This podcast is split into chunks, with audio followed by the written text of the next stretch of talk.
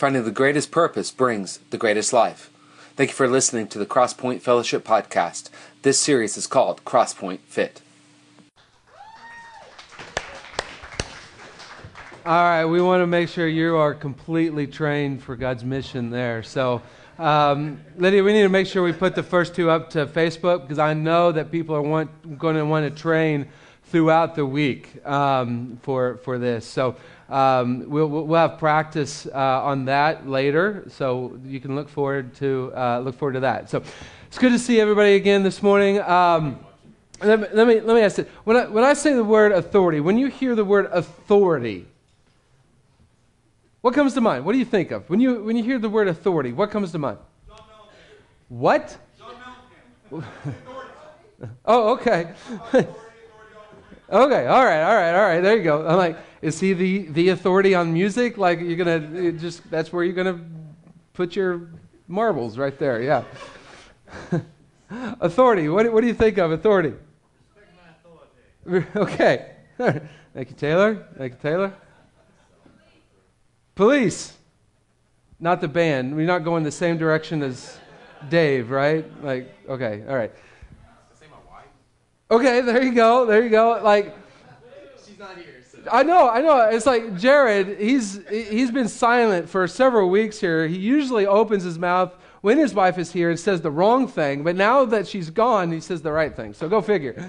but authority and uh, uh, authority, and even in and and the the, the police is kind of neutral, but we see over the past somewhere around 50 years, kind of an erosion of just accepted authority.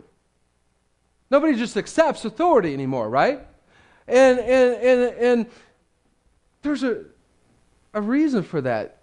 A lot of our authority figures haven't, like, well, they've kind of abused that authority, right? They've kind of asked us to distrust them.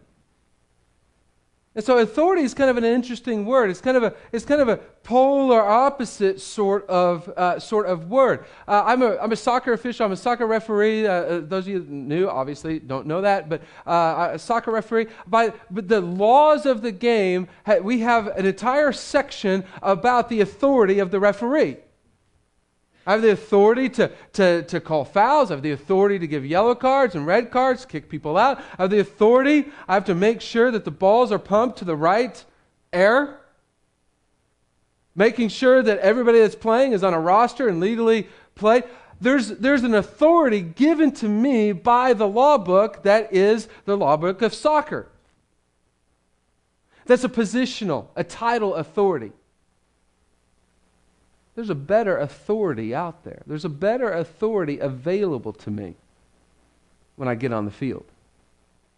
We're in this series called Crosspoint Fit. We started this last week, and, and we're taking this, this, this New Year's resolution sort of thing that we all want to get fit for a month, right, or two weeks, and, and, and we, get, we get pumped up to get fit, and then, then we have all the, the Stairmaster and the, the, the, the, the stationary bike. It's stationary, completely stationary come February, right? It's, it's the, the wheels aren't even going anymore come February.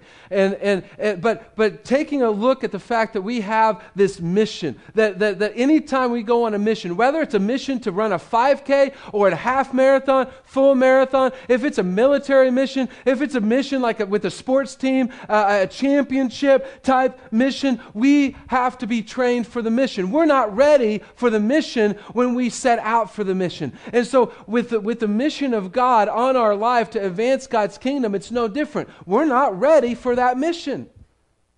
We're not inherently ready. And the good news is, the good news is that Jesus tra- trained his 12 disciples on how to get ready for the mission. And we get to eavesdrop in on this conversation. Last week, we took a look at the end of chapter 9 of Matthew. We took a look at how Jesus started out. He started out training them for the mission, is that he wanted his disciples to feel what he felt.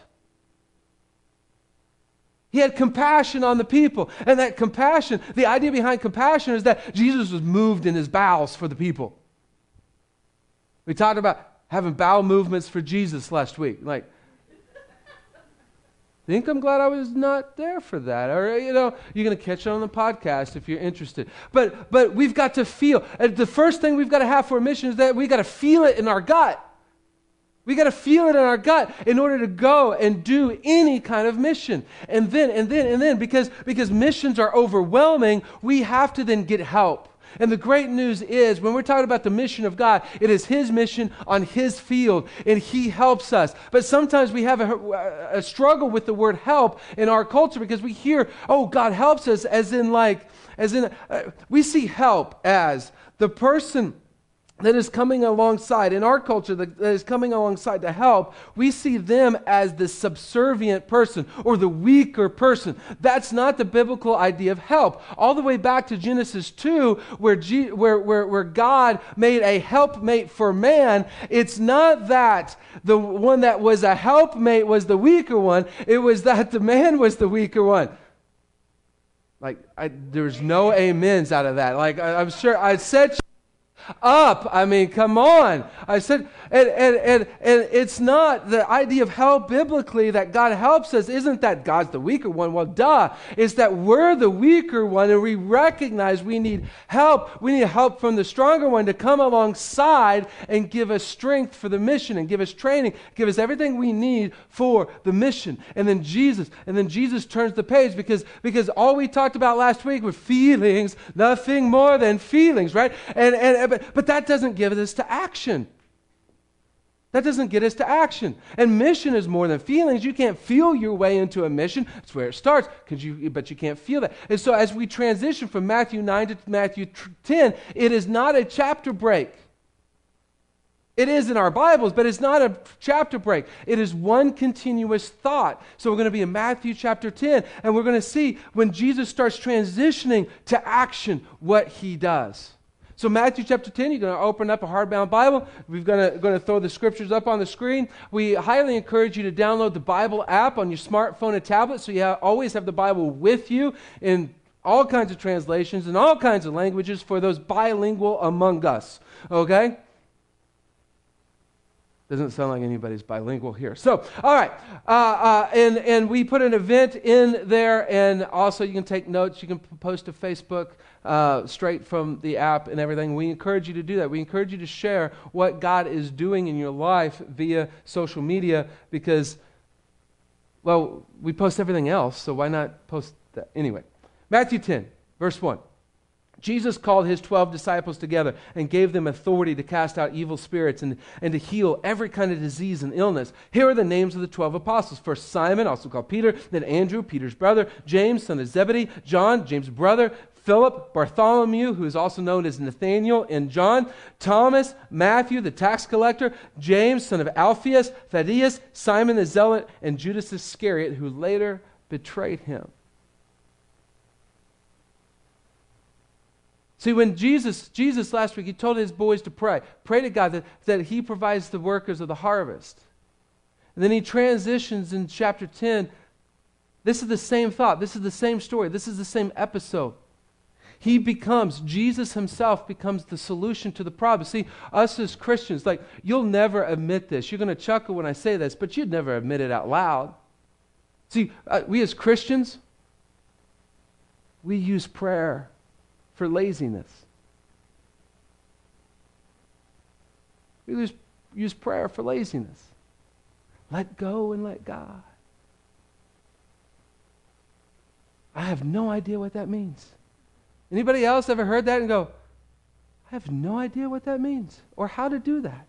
Let go and let God. That almost sounds like we'll end up wetting ourselves if we just let go. Just let go. Let it go. Let it go no dumb and dumbers here or anything like okay let it go man just let no no okay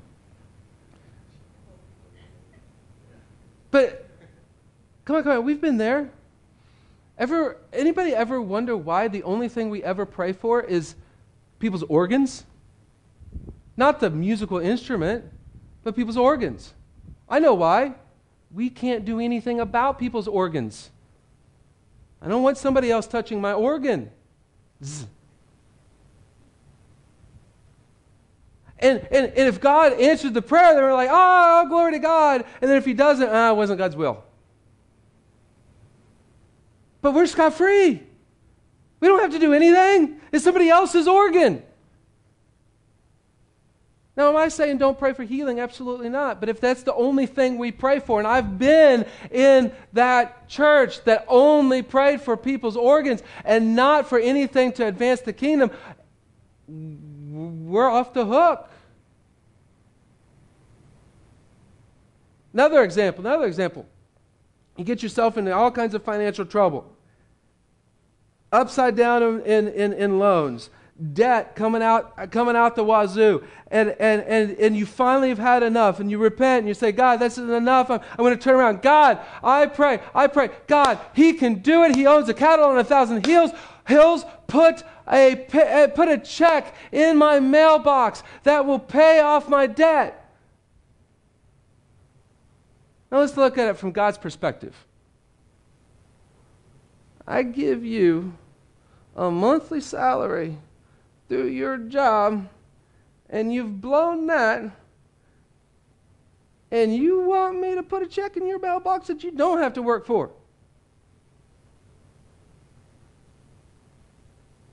I got this straight. Look, can God put checks in mailboxes? Absolutely. We've seen that personally. But we use prayer for laziness all saying that we are waiting on God. See, waiting on God doesn't mean we don't do anything. See, that scripture out of Isaiah that says, wait on God, what does he also say? Soar, run, and walk. Do something. Go somewhere. But see, Jesus became the solution to his own problem. He became the solution to his prayer. And that's what we have to be. That's what we have to do in a mission. Any mission on the face of the earth that we could go get into, we have to be the solution to the problem. And that takes a work ethic. And sometimes Christians are the worst at a work ethic. I've heard bosses say, I kind of hate, of hate hiring Christians. They're lazy. Ouch. We've got to be the solution to the problem. See, God has us right where we are, in our neighborhood, in our job, in this church, for those of you that are cross pointers, to provide solutions. To provide solutions to problems. And if we don't have a good work ethic, you're not the solution, you're the problem. Your boss may not tell you, but back in the bag when he's talking to other bosses, man, I can't believe that person. They don't think I know, but I know. See, and sometimes inside the church, we, we, we, take, we, we think that work ethic is opposed to faith. Because we take Ephesians 2 8 through 10. No, we don't work for our salvation. Absolutely not. Jesus alone died. Jesus alone took our sins to the cross, and Jesus alone resurrected from the grave. But that verse, those verses also say that we are God's workmanship. We are created for a purpose. And it is by faith that we go out and we work in that purpose. And we work hard in that purpose because we have faith that God has created us for that purpose. See, Paul put it this way in 1 Corinthians 5.10, But whatever I, I am now, it is all because God poured out his special favor on me and not without results. For I have worked harder than any of the other apostles. Now, it's almost like Paul didn't write this on a word processor. He didn't have a back button, a backspace. He didn't have that little, he didn't even have to do it on a typewriter. He didn't have that little ribbon that he could go. He wrote it on papyrus. And so it's almost like he wrote that last sentence and go, oh, some other apostles are probably going to read this. Yet it was not I, but God who was working through me by his grace. A good work ethic is actually a grace of God. We sometimes apply the grace of God only to salvation, but that's not true.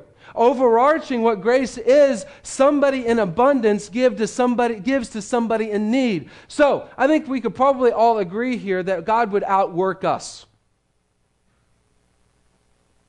Just kind of going out on a limb, theological limb, way out there, that God would, God would outwork us. And so, anytime that we have a strong work ethic to advance the kingdom, it's God's grace working in our life, not us. Because as we go ahead in, in these next weeks and see some of the things that we would have to go through to, to, to, to, to get on the mission of God, it's only God that can get us, give us the strength, and it's only God that can give us the work ethic to be able to advance the kingdom. Now, some of you may be here, and maybe, maybe because you've been out of church for a while, been skeptical about church and the God thing, and you're like, yeah, I know where you're headed. You're, getting, you're trying to get me to work for you in the church, and blah, blah, blah. No. What you do in your workplace reflects on the kingdom, helps advance the kingdom. And you are in your workplace to solve problems. And God gives you a paycheck through your workplace to solve problems, to find solutions, not to work for a job description and do the minimum required. See, here's the deal. Here's the deal. Here's the deal. God uses prayer to move us after he moves us. See what I did there? You got to use Facebook for that one. God will use prayer to move us after He moves us, after He gives us the feeling, after He moves our gut for a problem. He will use prayer to move us. So, a few years back, a few years back, in my own personal life, in my own personal life, I, you know, God, this is my prayer list. This is what I need you to do. Had a revelation. Believe it was from God. Start asking more questions. Start asking more questions. Why? Because when I ask more questions and God responds to those questions, it's on me to work by faith, to step out and do the, what God is saying. So this week, this week, this week, it's cold, right? We, we did we did those um, those serve ideas and uh, I, I did that so I, I, had all the ideas in my mind and I was like you know we could go one of the coldest days of the week and go try and, and, and, and, and pass out or give out hot chocolate packets to our neighbors on, on our street on our street I've been praying that God, God, how, how do I advance the kingdom of my neighbor? How do I advance the kingdom of my neighbor? How, how, and then he was like, hot chocolate. Now, I didn't expect anybody to get down on their knees and accept Jesus as their Savior just because I put a hot chocolate packet out. So on Wednesday, I told the boys as I was taking them to school, hey, look, we're going we're gonna pass out hot chocolate in our, in our neighborhood to, to this afternoon when you get home. And they got home, and we put all the packets out and put them in baggies and put tape on them. We're going to tape them to that automatic, the garage door opener keypad thing and had the plan and everything. And it's like when you walked outside, the tape immediately like froze and it was like, ended up being like, I just pretty much used paper to try and tape something to something and that didn't work out. And so we were trying to we were like i don't know what to do because you know nobody uses the front door anymore right? So it's all about garages. And so we just laid them up there next to the garage door. And we're still seeing packets like blowing through the wind in the neighborhood and stuff. I'm like that's kind of a fail. Like oh that was awesome. Hey look look look look. Here's the deal. Here's the deal we're not on the hook for results. God told us that He would provide fruit. What are we on the hook for? Hear and follow. Hear and follow. There's times that I haven't heard and followed. And I ignored, or uh, that's a nice word. I said no. That's what we're on the hook for. Is it a success? Is it a fail? Is it, uh, did I hear? Did we hear and follow? That's what we're on the hook for. And then when he did start speaking, did I start moving? That's what we're on the hook for. So after, after we get this, mm, this problem that, that we, we feel in our gut we've got to solve, what's the next step? What's your next step? I'm not saying quit your business and, and go start a nonprofit, but what is the next step? What's the next step? Because once we take that next step, we are actually going to run into our first barrier. Our first barrier to mission. Any mission that we would ever face on the face of this earth, this is the first barrier that we would encounter. And Jesus knew this. Because Jesus is brilliant. Because he's God. He knows this. And the first thing that he trained his disciples on is, is, is about overcoming this first barrier. He didn't train them, okay, okay, look, boys, come around. I want you to go out. I want you to do this, this, this, and this, and this. He didn't tell them how. He didn't tell them what.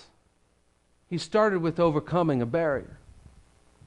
What's that barrier? He gave them authority to cast out evil spirits and heal every kind of disease. The barrier is actually being able to make decisions having the authority to make decisions. Now, authority has to do with, we talked about authority a little bit, has to do with the power to get something done and the ability to get something done. Do you have the power to get it done? Do you have the ability to get it done? Are you good enough to get it done? And can you make a decision to go get it done? Because if you've ever showed up at a new place to work, and you find a problem that needs to be solved, what's the first thing you wonder?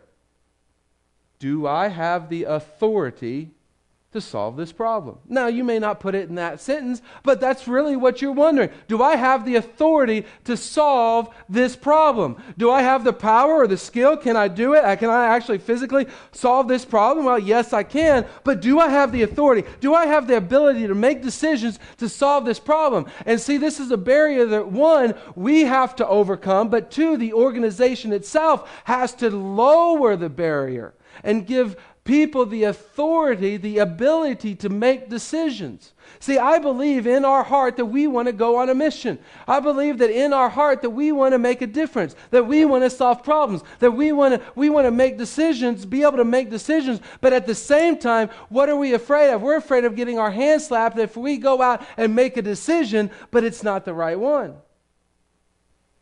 So, what do we do? We step back. I'm like, mm, let somebody else do that. It's not in my job description, right? So as an organization, you have to, you have to lower the barrier and give authority. And this is the same thing that Jesus was doing. Jesus, as God, was giving the disciples the authority to advance the kingdom of God. Think about that. You have the authority. You, right now, I'm giving you the authority to advance the kingdom of God. Like, this is just no corporation. This isn't a business that's here today and gone tomorrow. This is the kingdom of God that will stand for all eternity. And He has given disciples the authority to go make decisions to advance the kingdom of God. Crazy. Borderline stupid. For God to give the authority to humans that have a tendency to screw things up? Genesis 3, anybody? He gave us this entire world and we just went out, messed it up. Like, then he gives us back the authority to go advance the kingdom?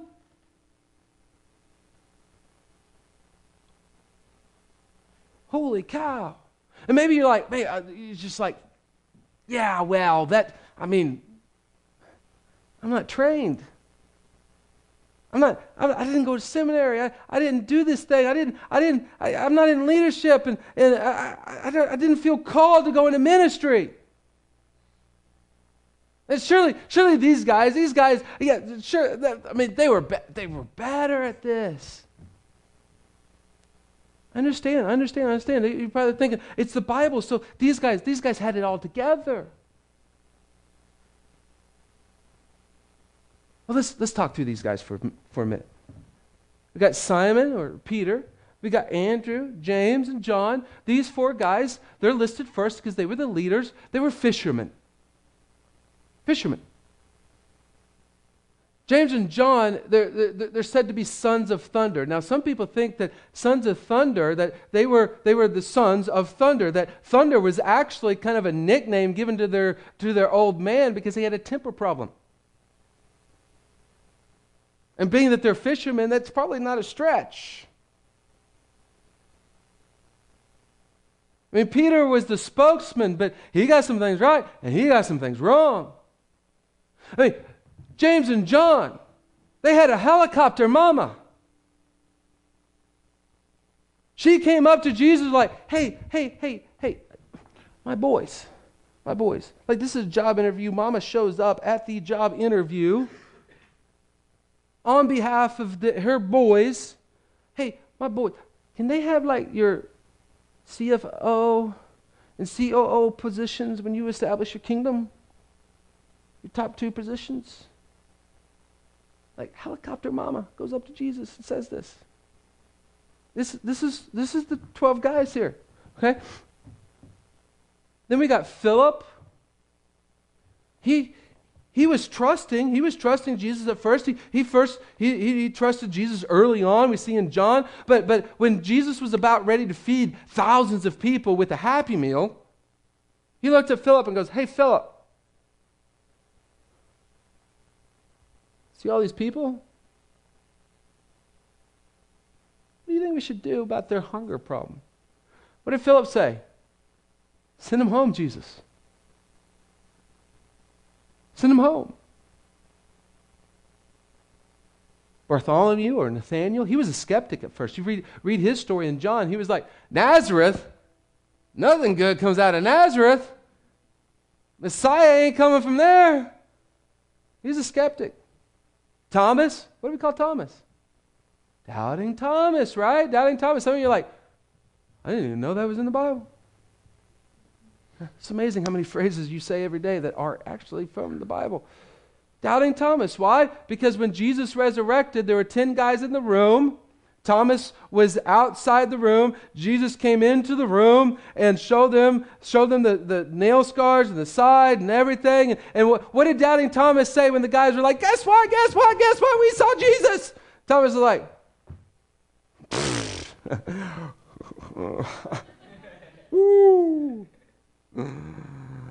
When I see the scars, I'll believe it. Then we got Matthew, the tax collector. There, there, are, two, there are two types of, of people that, that the religious leaders would talk about. There were sinners, which included all the sin, and tax collectors. They were worse than the sinners and there's tax collectors. Over here. See, they were traitors. They were Jews who went over to the Roman side, the oppressive Roman side, to collect taxes and line their own pockets and get rich off of the people. They were traitors. Then, then we've got James and Thaddeus. We don't know anything about them. Like pretty much the only time they're mentioned in the Bible is when they're mentioned with the other the other ten. Like, well, at least they made it, but wow, I'd like to see something else, right? Like, woohoo! And then there's Simon the Zealot. Now this this is interesting here. This gets good right here, because the Zealot he's the only one that's that's, that's anywhere close to being religious. And really, how he viewed himself and the zealots and, and, and, and religion was that he was one that would um, basically be a terrorist for, on behalf of the Jews. He was willing to kill, he believed it was actually his God kind of ordained ability to kill Romans because they were oppressive and kill anybody that would be a traitor, which would include Matthew. So, among the 12,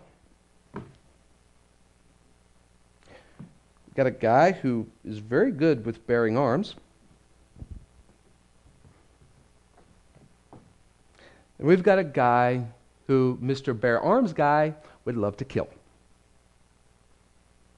In the 12. This would be pretty close to right wing, left wing in the 12.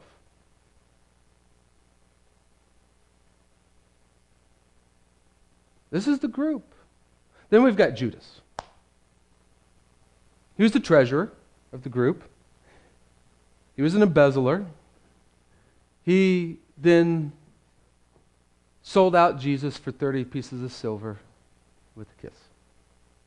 This is the 12 that Jesus picked and said, Come follow me. I think you're okay.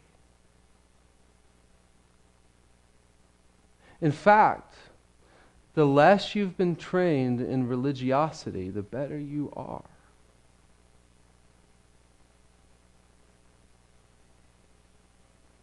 So Jesus trained these guys, and the first thing he did was to lower the barrier and say, I give you permission, I give you authority to make decisions to advance the kingdom. See, this is what he's told them. Here, uh, uh, you, you have the ability, you have the authority to cast out evil spirits and to heal every kind of disease and illness. Now, uh, us sitting here are like, uh, I don't envision myself doing that anytime soon. Like, what do we got here? Let's go to overarching um, um, thoughts behind what Jesus is saying. The, evil spirit really is more of decisions, evil decisions, or actually destructive decisions.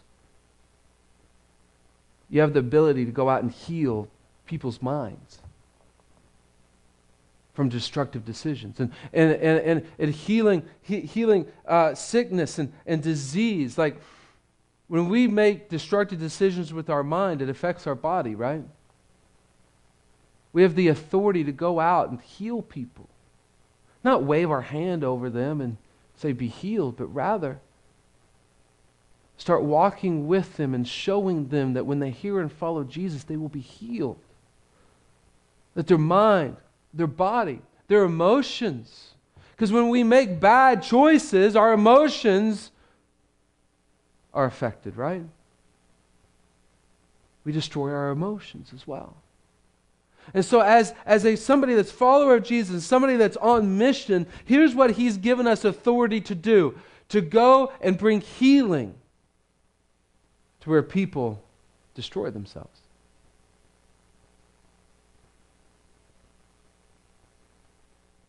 To where people are making decisions that destroy their life. Where people are doing things that destroy their life. That's what, that's what that's what God gave his boys permission to do in any other disciple that has ever lived. That we are here to bring healing. He gives us the authority to go make decisions, to make decisions to advance God's kingdom, to bring life where there's destruction. But see, there's a bigger authority than just a title, than just the law, the book. See, there's a bigger authority than that. See, when every time Jesus taught, every time Jesus taught, people would get he would get done and people would go, "Man, you know what? He has an authority. He has an authority that's that's greater than our religious leaders. They couldn't put a finger on it because he didn't have a title. He was a Jewish carpenter turned rabbi. He didn't have a title. They couldn't put their finger on his authority, but they knew he had it. See, there's a different type of authority than position authority. There's a presence authority. There's a different type of authority than a title authority. Like, I have a name plaque, so therefore you listen to me. There is a presence authority. Just talking about being a referee, and I can show up and I can, I can, I can call the game according to the laws of the game by, by, by, the, by the title that I have, but there's a way to make the game go smoother.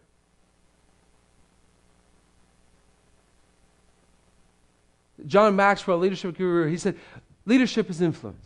Leadership is influence. And really, with, the, with authority, what we're talking about is the ability to influence people. Leadership is influence. But what is influence?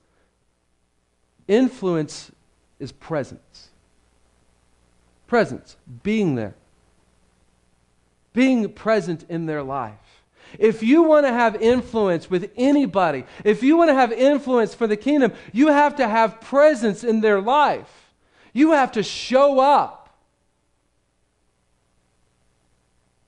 In just over a month, I'm going to go up to Kansas City and, and ref two teams. One I've refed once. They won't remember me. The other I've never refereed at all. This is a common occurrence. So I could show up, do things by the book. Or I can establish a presence with the two teams, talk to both coaches. Hey, how's it going? How's your travel up from San Antonio? How's the season going? Try to get them to laugh a little bit. Disarm things. Have a presence. Talk to the captains. Find the players that, that, that are the keys to the team. Get him in my back pocket. So when I need to deal with somebody else, I go through him first. Presence. If you want to have influence in your neighborhood, influence in your workplace, influence in your school, you've got to have presence among people. If you want to have influence in your home, it's not enough to live there. You have to establish a presence with your boys, with your kids, with your girls, with your wife, with your husband. You can't just be present in body, you have to be present completely. The presence. In order to have presence, you gotta you gotta love. Not ooey gooey like romantic, you know, love. Phileo, love. Brotherly love. Love that that that wants the best for the other person. See, when I show up to do a game, my goal, my goal is simple. Allow that game to be won lost, one win, lose, or draw because of the talent, strategy, and tactics on the field, not because of misconduct. And so I have to, I have to view that game from their point of view, not mine.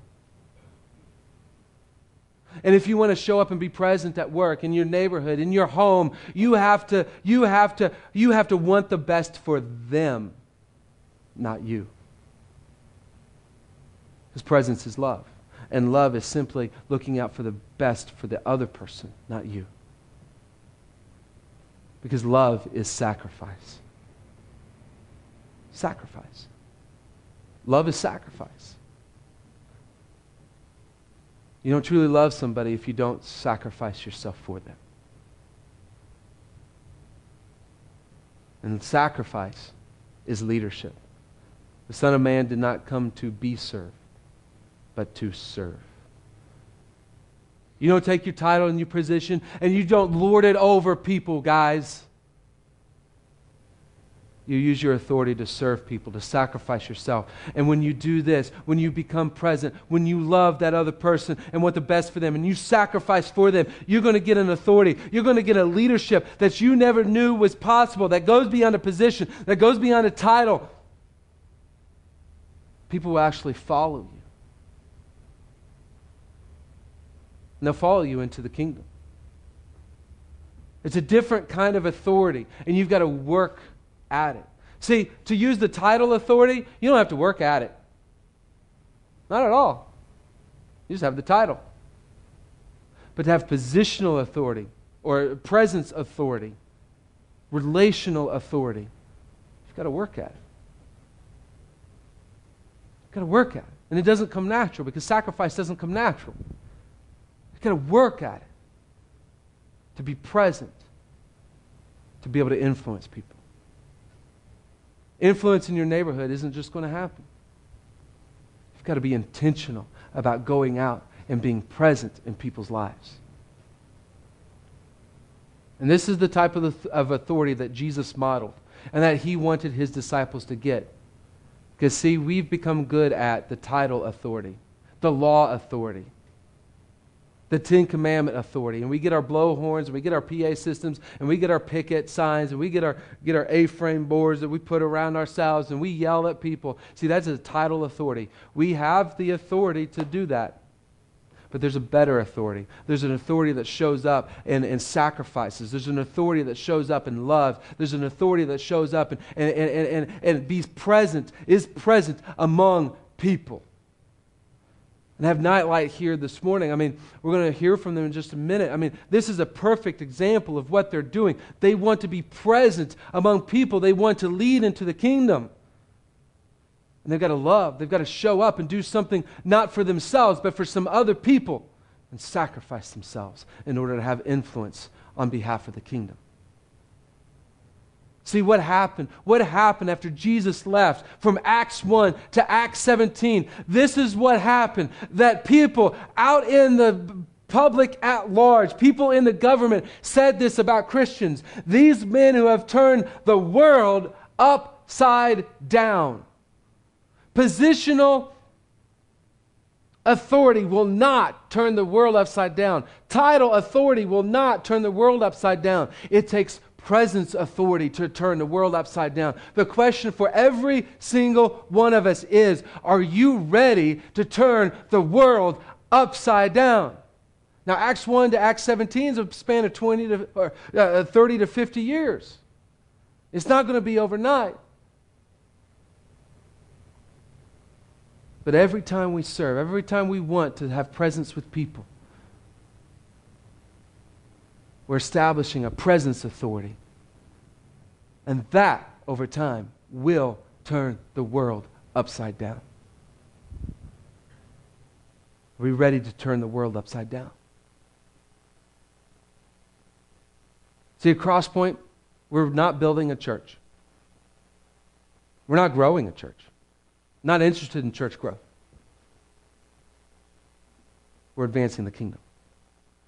See, if I was interested in church growth, what we would do, we would have ministries that, that went out seeking to serve Christians to make them happy. That's church growth model. Advancing the kingdom model is Christians show up to serve non fans to advance the kingdom. Those that would say, I'm not a fan of God. That's all right. We'll serve you into the kingdom. It's a big difference between the two. Are you ready to turn the world upside down? Because if we are people on mission, with a mission, to be present with people and to serve people, that'll turn the world upside down. But if we just want to make Christians happy, we won't get to do that. Are you ready to turn the world upside down? Let's pray. Dear Heavenly Father, Lord, I thank you for this time. I thank you for training your, your guys that we get to we get to listen in on this many years later and be able to learn from it. And Lord, you, you, you've given us, you've given us the ability to go out and make decisions, to advance the kingdom, to bring healing to where there's destruction.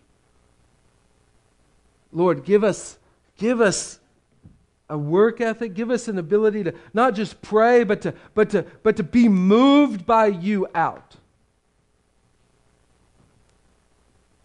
in order to turn the world upside down.